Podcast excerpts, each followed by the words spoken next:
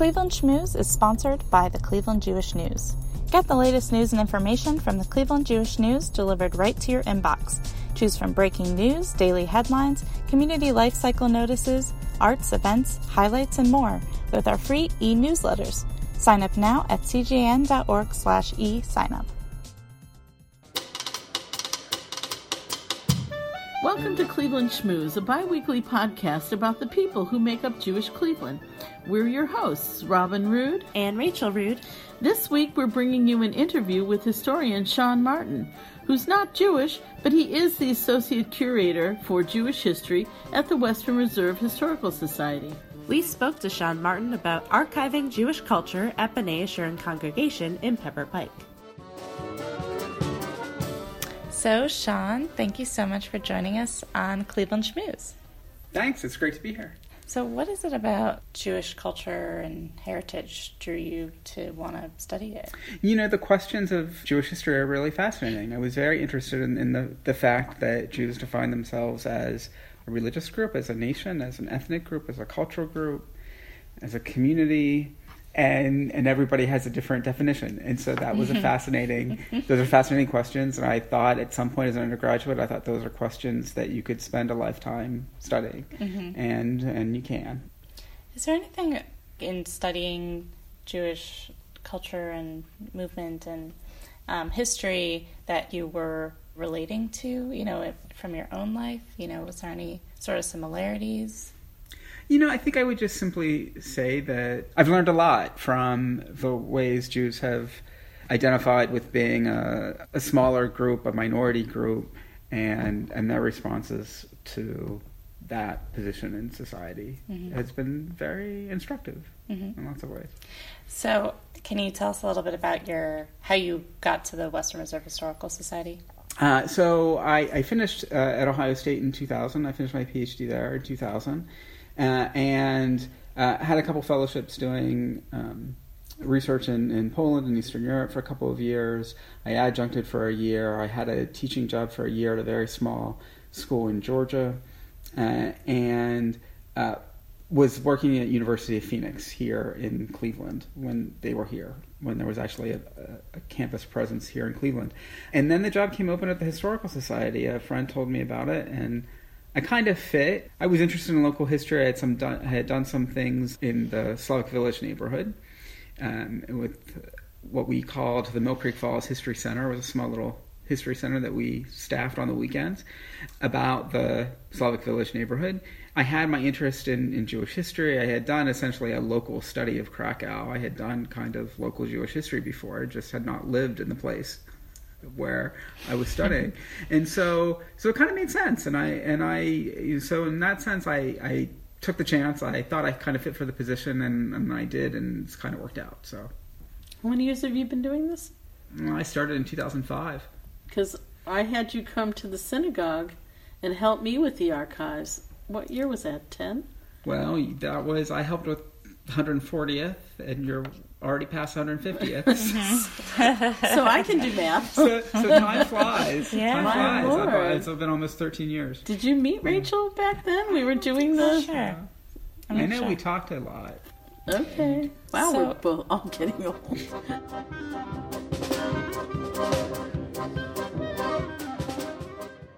Is that part of your job that people request your help when it comes to synagogue archives and, yes. in organizing everything? So the the typical spiel for what I do is that I go into the community and I collect materials related mm-hmm. to local Jewish history.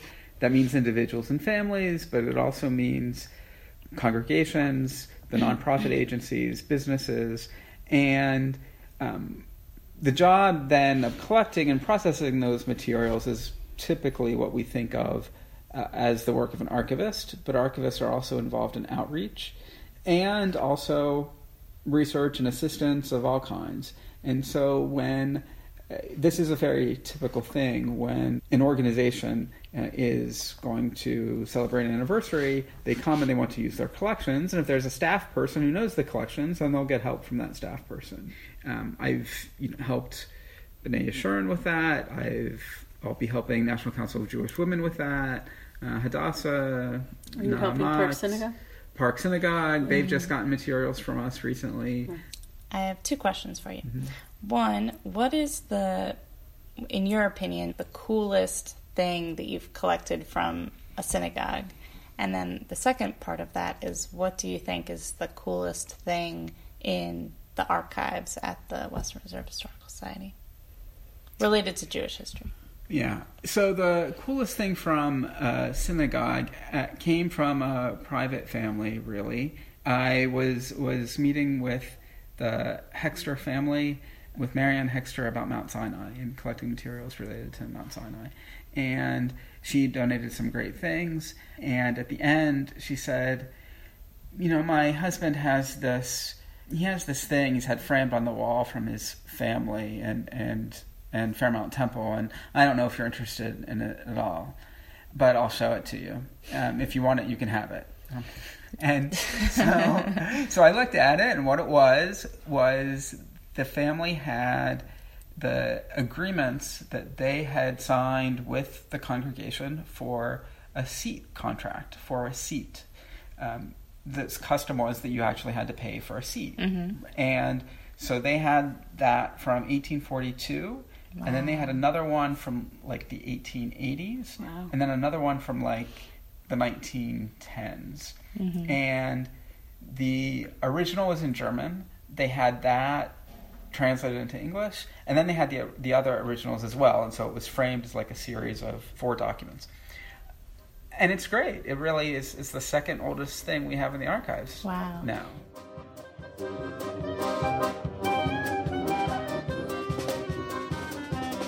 And is that because, as we learned from a podcast, probably our first podcast with Jeff, Morris, um, yeah. yeah, Morris, uh, was that because the synagogues back in the day used to be organized more by language, where you were from? Communities.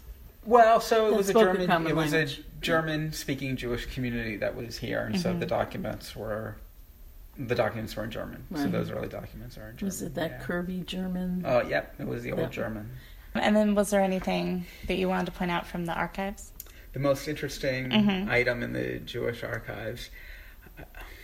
Can Let I come back to can I tell you? Well, I don't know if they're Jewish archives, but when um, Steven Spielberg made the movie Lincoln, the crew came to the Western Reserve Historical Society and got all of the appropriate uh, time wallpaper or chairs or furniture pictures was from uh, Mm-hmm. collections that we had that, that is are housed in the Western Reserve Historical Society. But that wasn't Jewish related. It's not Jewish, but Spielberg is That Jewish. wasn't part of the so maybe that comes from Spielberg is Jewish.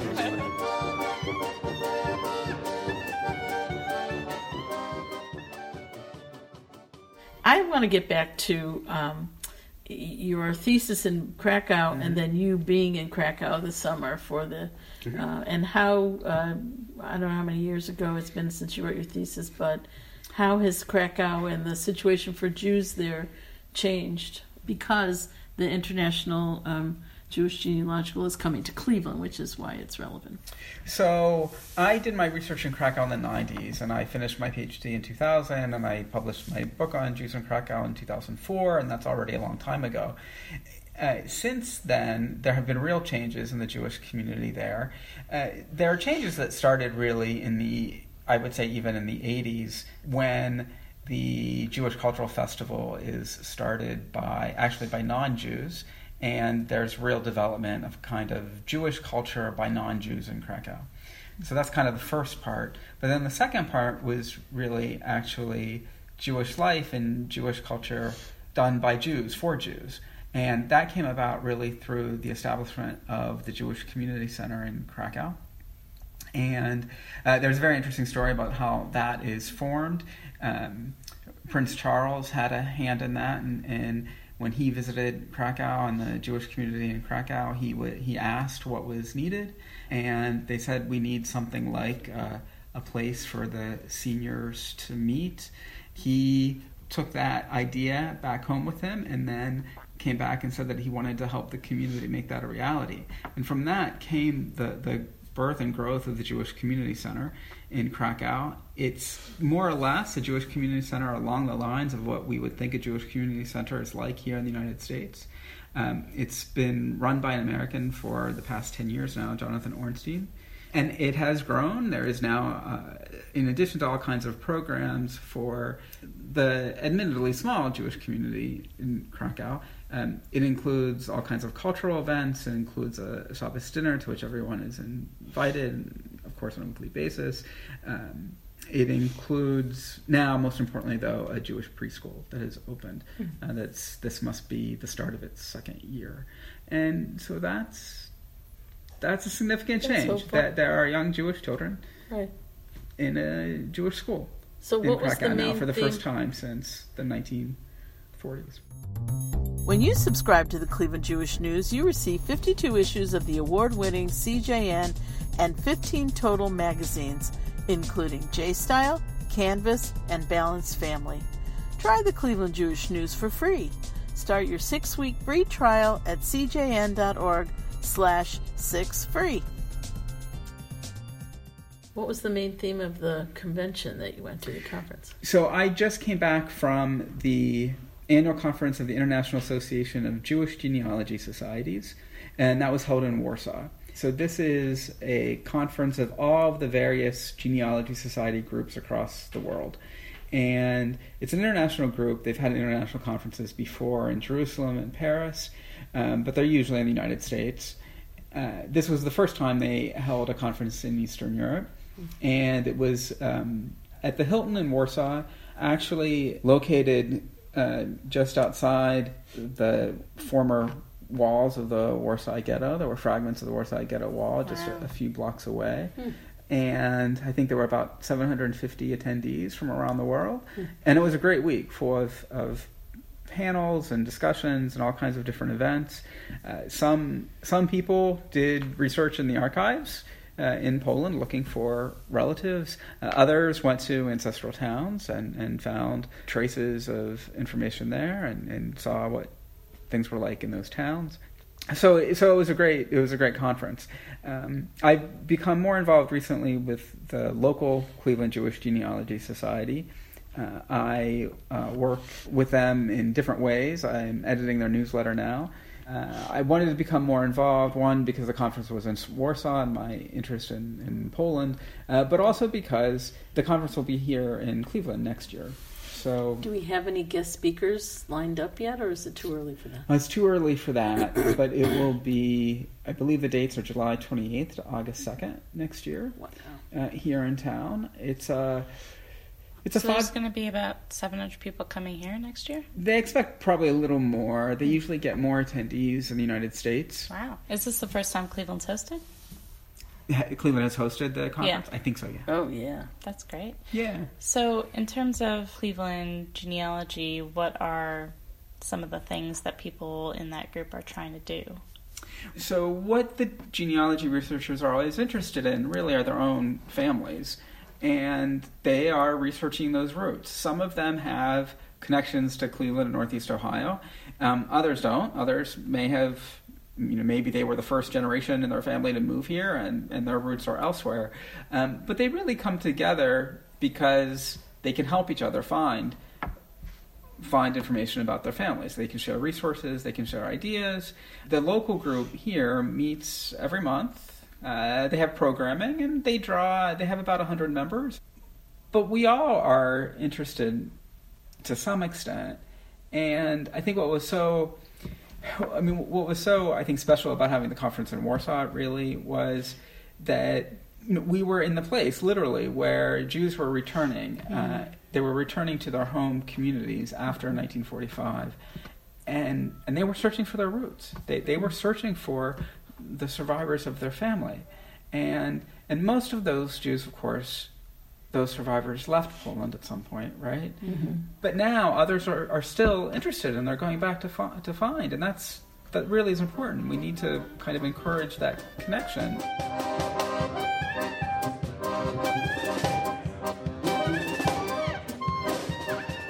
Do they have tours? Like you could join and then they would find, you know, they would, you tell them where you think you might have family and. Well, so there are. Um, the difficult thing about doing this research is that it often means you have to go to the libraries and archives that are there. And you don't speak the language. Right. So so that can be handled any number of ways. Sometimes people go, they make the trip on their own, and they find translation help, and they go to the archives themselves, mm-hmm. right? Um, sometimes people hire professional researchers to do some of that. You know, each researcher decides how much they want to do or how little, right? Mm-hmm. Um, uh, and then, of course, yeah, there, but there are certainly uh, Jewish heritage tour companies that you know arrange for this and and kind of make things happen if you want them to happen.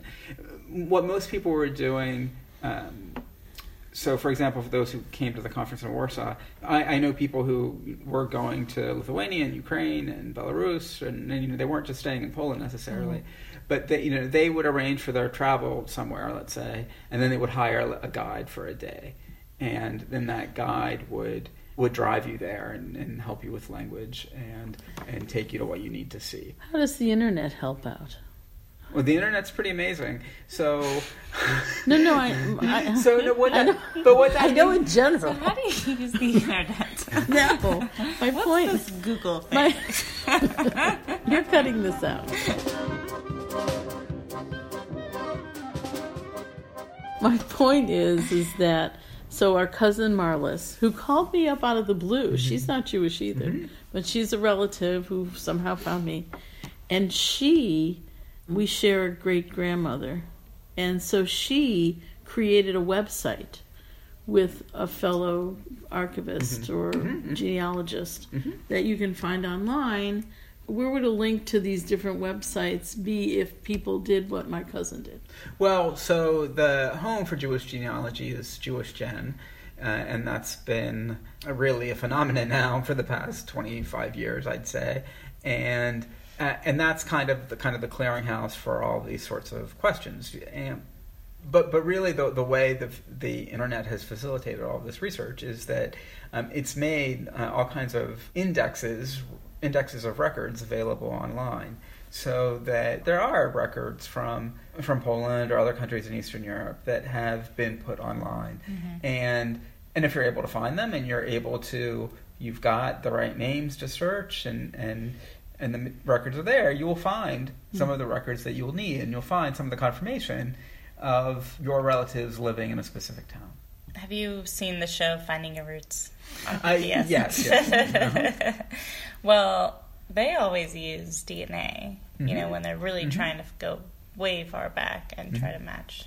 So I'm wondering how much DNA has been a part of, you know, genealogy for for you guys. It's a it's a huge part for all the genealogy researchers now. This isn't a special area that I know a lot about, but what I can say is that that whatever one's concerns or reservations about this DNA research, um, what it does is it gives people hints and clues about other relatives.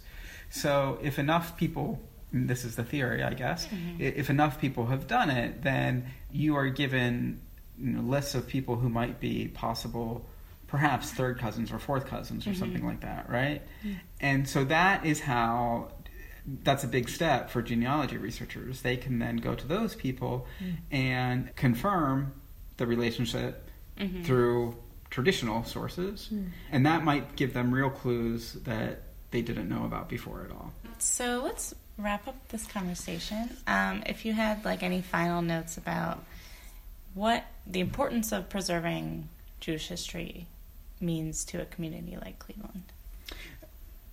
So I think that what is important is that we know where we came from in terms of not just our own family genealogy, but in terms of our our own community background, whatever that community might be, and however we define that community.